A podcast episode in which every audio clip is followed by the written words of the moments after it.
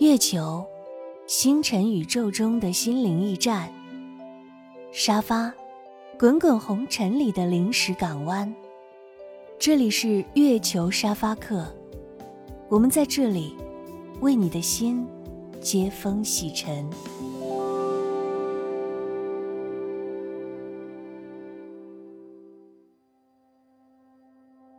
说大家不要依考定终身，自主性差的就是父母控制感会。还有我们传统的老师就会跟学生忽悠一句话：现在要吃苦啊，忍一忍，高中再忍三年，你到了大学就是玩的。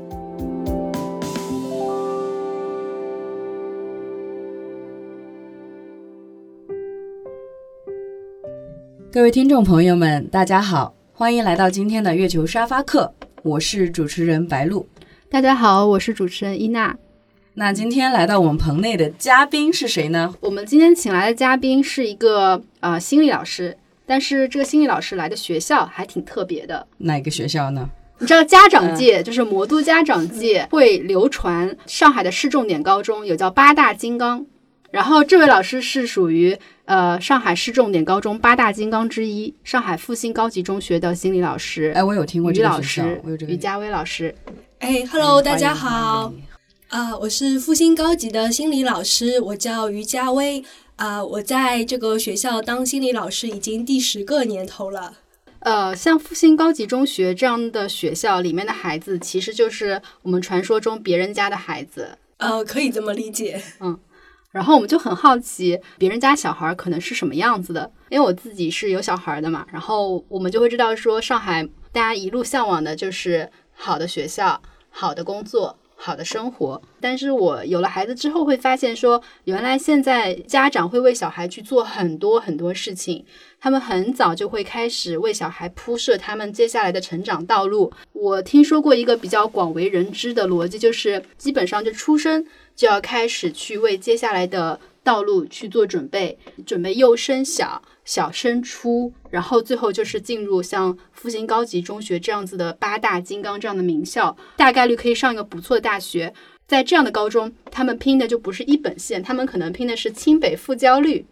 对，其实，在上海基本上能进清北的都被一所学校叫上海中学全部包了啊，几乎是这样的。那能流落到下面八大的，就是其实是很。偶尔的，也许十年出一个，都是在上中，所以大家如果想冲清北的话，家长会更卯足了劲。那全上海是，但是呢，可能对于家长来说，他满意的是不仅我的小孩有一个大学上，而是希望有一个好学校上。就在上海本地的话，你所处的大学虽然个数也蛮多的，又让老百姓认可的。有名的学校其实也就复旦、交大，最多加上同济、华师大，是或者二幺幺、九八五，对，其实也是九八五、二幺幺双一流里面的头部。对我所了解到的一个广为人知的逻辑，就是要上好大学，就必须要上好高中。复兴高级中学已经算是一个好高中了。那在这种情况下，他们就会觉得说，你要上这个学校是一定要有基础的，然后这个基础的代价就是家长是要比较积雪的。我觉得积雪其实也挺累的嘛。但是会不会是一个现实？就是如果不积娃，就上不了好学校，这个是一个很现实的问题吗？我现在从基础教育界了解到。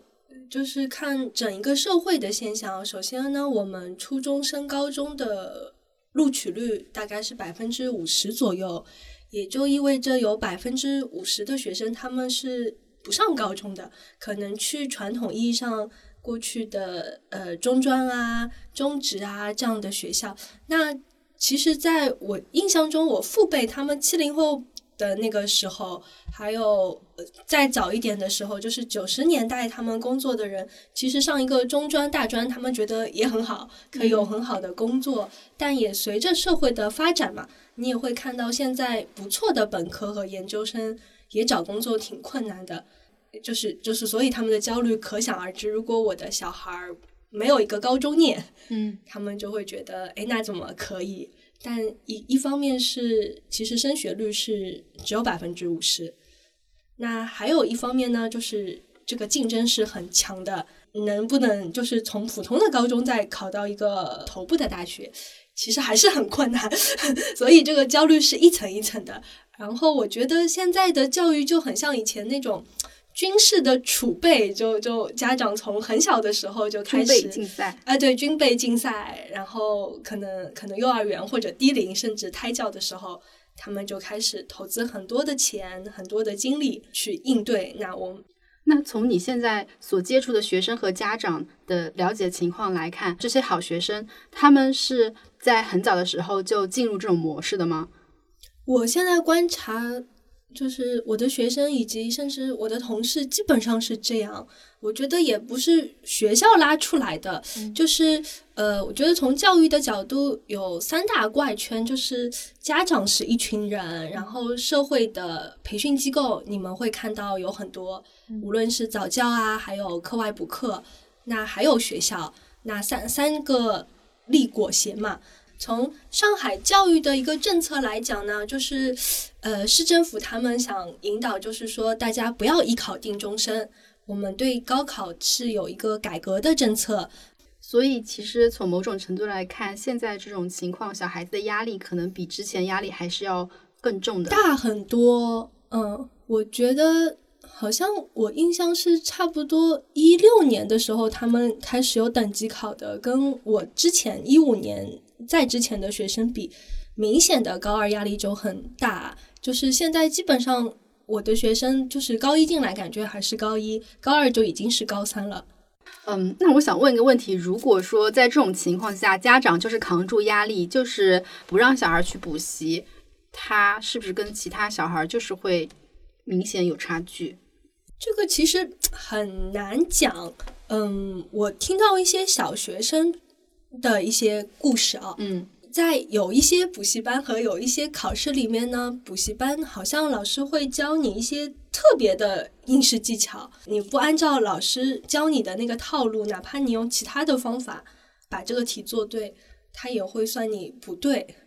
这也是我觉得变相综合起来一个教育界的一个怪圈。那其实，呃，现在家长他面对这种环境的时候，他会有乱象，但是不是每个人都能够看得清。对，对，然后这样子的话，他本人就会面临很大的压力。剧场效应嘛，前面那那些人都站起来了，他就坐后排，他就不得不站起来，就所有人都站起来了，所以就会出现这种情况。嗯，那你自己接触到的家长，你觉得他们现在是一种什么样的一种压力状况？然后这种压力会带来哪些问题？讲到这个，我想讲一个我实际遇到的一个例子。疫情前那个学期，去年一月份的时候，我跟一个家长聊了两个小时。怎么会跟他聊起来呢？他的小孩在我们学校，当时高一还是呃一个很好班，成绩还不错的一个学生。然后那一天他考试，呃，期末考试，然后这个班就是因为经常会会要看一些他们的成成绩排名，虽然说是排名，只是让他了解一下你在一个什么层次就就可以了。其实我们也没有给他额外的压力。然后，但是呢，他的爸爸妈妈是这样的，呃，他爸爸是一个搞金融的一个 天才，然后很喜欢呃，就是就是反正投资理财方面很厉害。然后呢，他又把他的这个投资理财的思维用在了他的孩子身上，他给他周末报了很多补习班，他看上一些。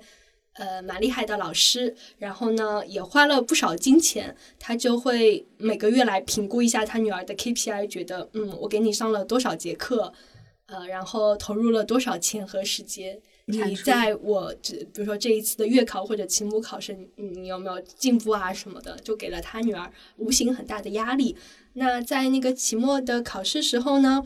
呃，那等于说这个排名在他爸爸心中很重要了，他女儿就因为很紧张嘛。然后在一场考试的时候就做卷子，他紧张到这一页有题目他都忘记了，就没有看到。那等于说一面卷子都没有做，啊，导致他成绩就是有很大的影响。就成绩出来，他就就发现了对，他就不仅是什么我题目不会错，或者我看错题的粗心，他的粗心已经发展到我连一页题目都没有去看，然后就就很崩溃，然后就跑到我学校的咨询室来。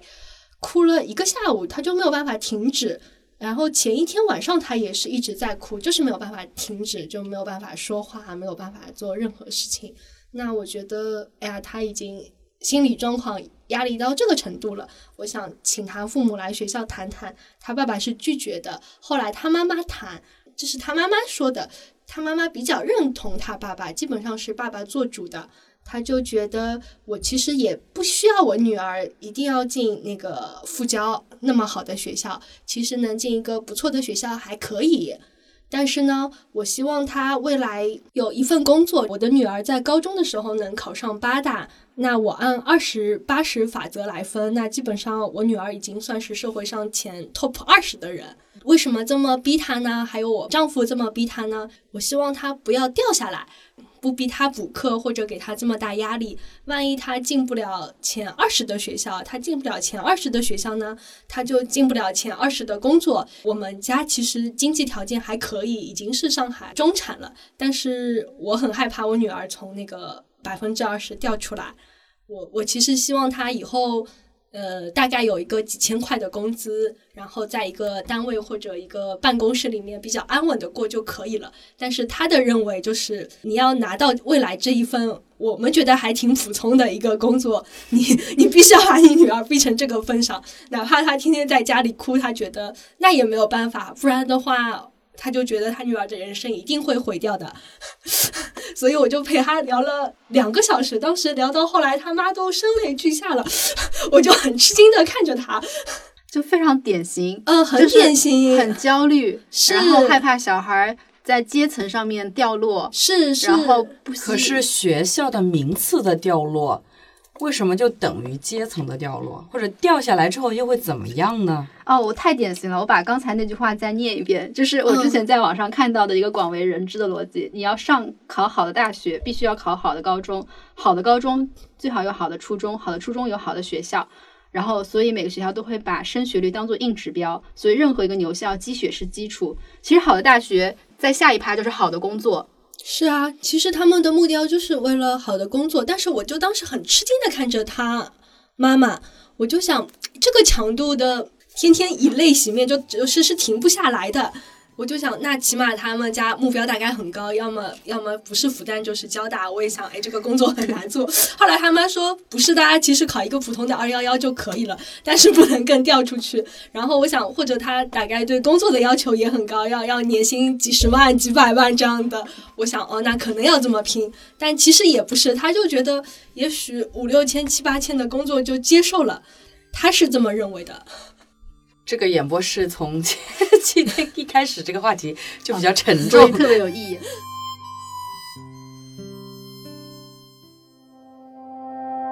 欢迎收听月球沙发客，我们陪你一起获得成长的认识、改变的勇气、行动的力量。我再继续问啊，就是说，那当时后来跟那个妈妈聊下来，感觉怎么样？聊下来，我。觉得观点我没有办法很大的去撼动他妈妈，可能这两个小时只是帮他梳理了一下他的这个逻辑层，原来是这样的。原来我是希望我女儿未来有一份怎样的工作，所以我现在必须要怎样怎样做。还有可能到后来，因为他也哭了嘛，他也其实承受很大的压力，看着女儿这么不舒服，他也心疼。到后来，我变成安抚他妈妈和处理他妈妈自身的一些焦虑。你觉得他们的那种状态有在好转吗？就是他们的这种观念，呃，以及他小孩子的情况有在好转吗？嗯，还是说他就是成为一个死结，然后就是不停的在往这条路上面没有回头路，一直往前冲，我觉得就目前这个小孩还没有办法松开来，这个结蛮重的。因为还有一个力量是他的爸爸，他的爸爸是不愿意跟我们谈，觉得没有任何问题。我女儿只是耐挫力比较差。嗯，就是家长给学生以身作则带来的这种引导力，就比如说，我能将我的小朋友培养成一个身心健康的、积极向上的、拥有自信的，而且，呃，幸运的话，他还可以找到自己最爱好、最擅长的点，有也就是能增进他自信的这些地方的点的话。那我的学学小朋友，就算之后考不上一个很好的大学，靠他身上这些发光发亮的点，他一样可以混得很好，在社会上有很多好的朋友支持他，也可以找到一份好的工作。我这样想的家长也是有的，嗯只是他们的小孩往往比较幸福和快乐，不大会到你的来找我。咨询室对对对，就不会哭啊什么的。嗯也有，呃，也有一个学生曾经跟我只是聊过一次，因为一些其他的事情不开心，嗯那他成绩不是特别好的，然后呢，呃，他会观察到周围所有的同学周末都是参加补课的。然后，呃，他们有很很高的这种学业的压力啊之类的。他很明确的说，我想要享受我的青春人生，然后我要发展我自己的兴趣爱好。我爸妈也不控制我，我周六周日从来不补课，我成绩不好也没有关系。那他就很很大胆的在探索社团活动啊。前两天我们学校还有一个唱歌比赛，他还拿了第二名。嗯不知道你有 是不是有所有学生的朋友圈，就是你能不能观察到一些结论，就是那些考考的一二名的进清华、复旦、交大、北大这些好特别好的学生，他们后来怎么样了？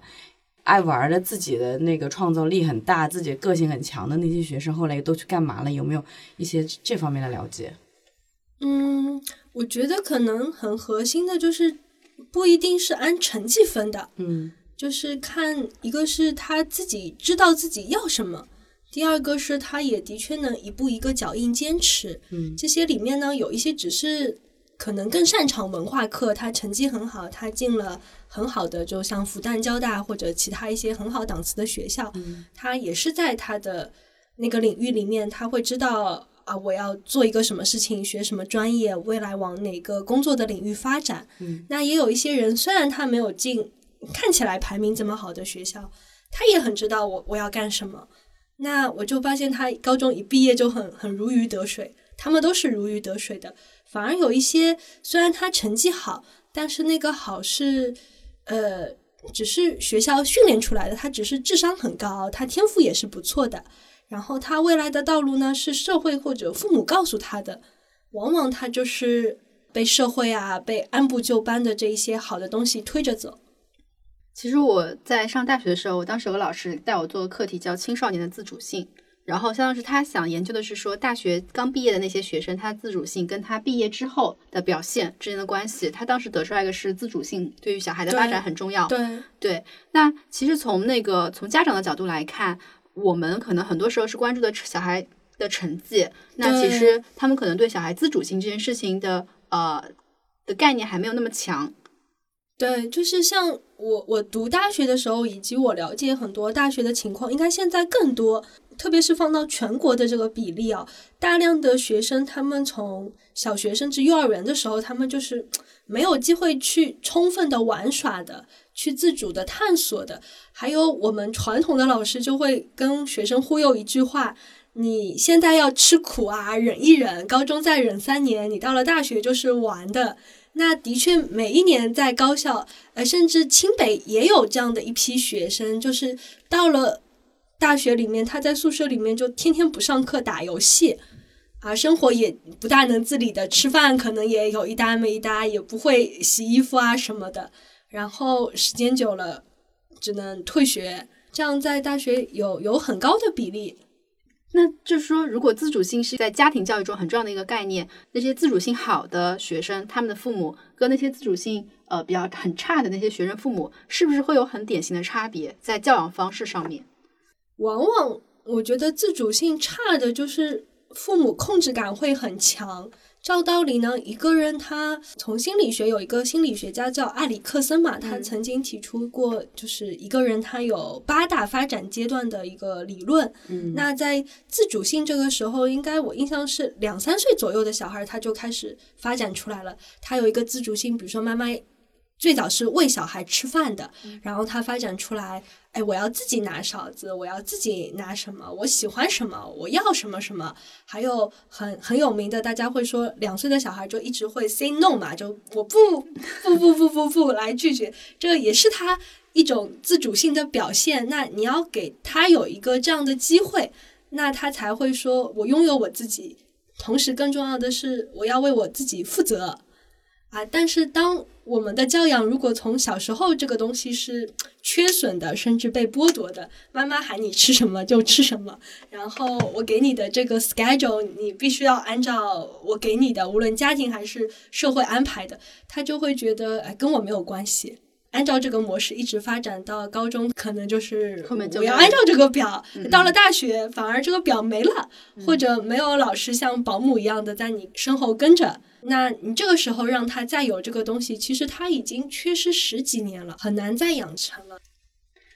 OK，今天于老师跟我们分享了他在高中里面接触到的一些家长，他们现在呃所面临的压力，以及他们面临压力的一些呃方式。有些方式可能确实会对小孩造成比较大的影响。我们其实也希望说，背负小孩未来人生是否会过得幸福这件事情的责任上面，同时也可以反思，一定小孩成绩好就是决定他幸福的关键。除此之外，有些东西可能非常非常重要，但是我们会忽略，比如说小孩的自主性这件事情上面。那我们可不可以也反思，不是完全成绩决定他未来是否幸福，而是说他知道自己想要什么，并且会为自己的选择去承担责任，对他长远来看更重要。希望我们这期节目能够给收听的家长带来帮助。有问题可以在评论区留言，谢谢大家。今天感谢于老师来到我们的录音棚，那我们今天的节目就到这里结束了，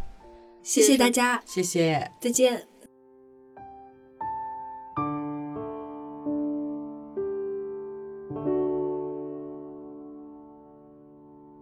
收听月球沙发客。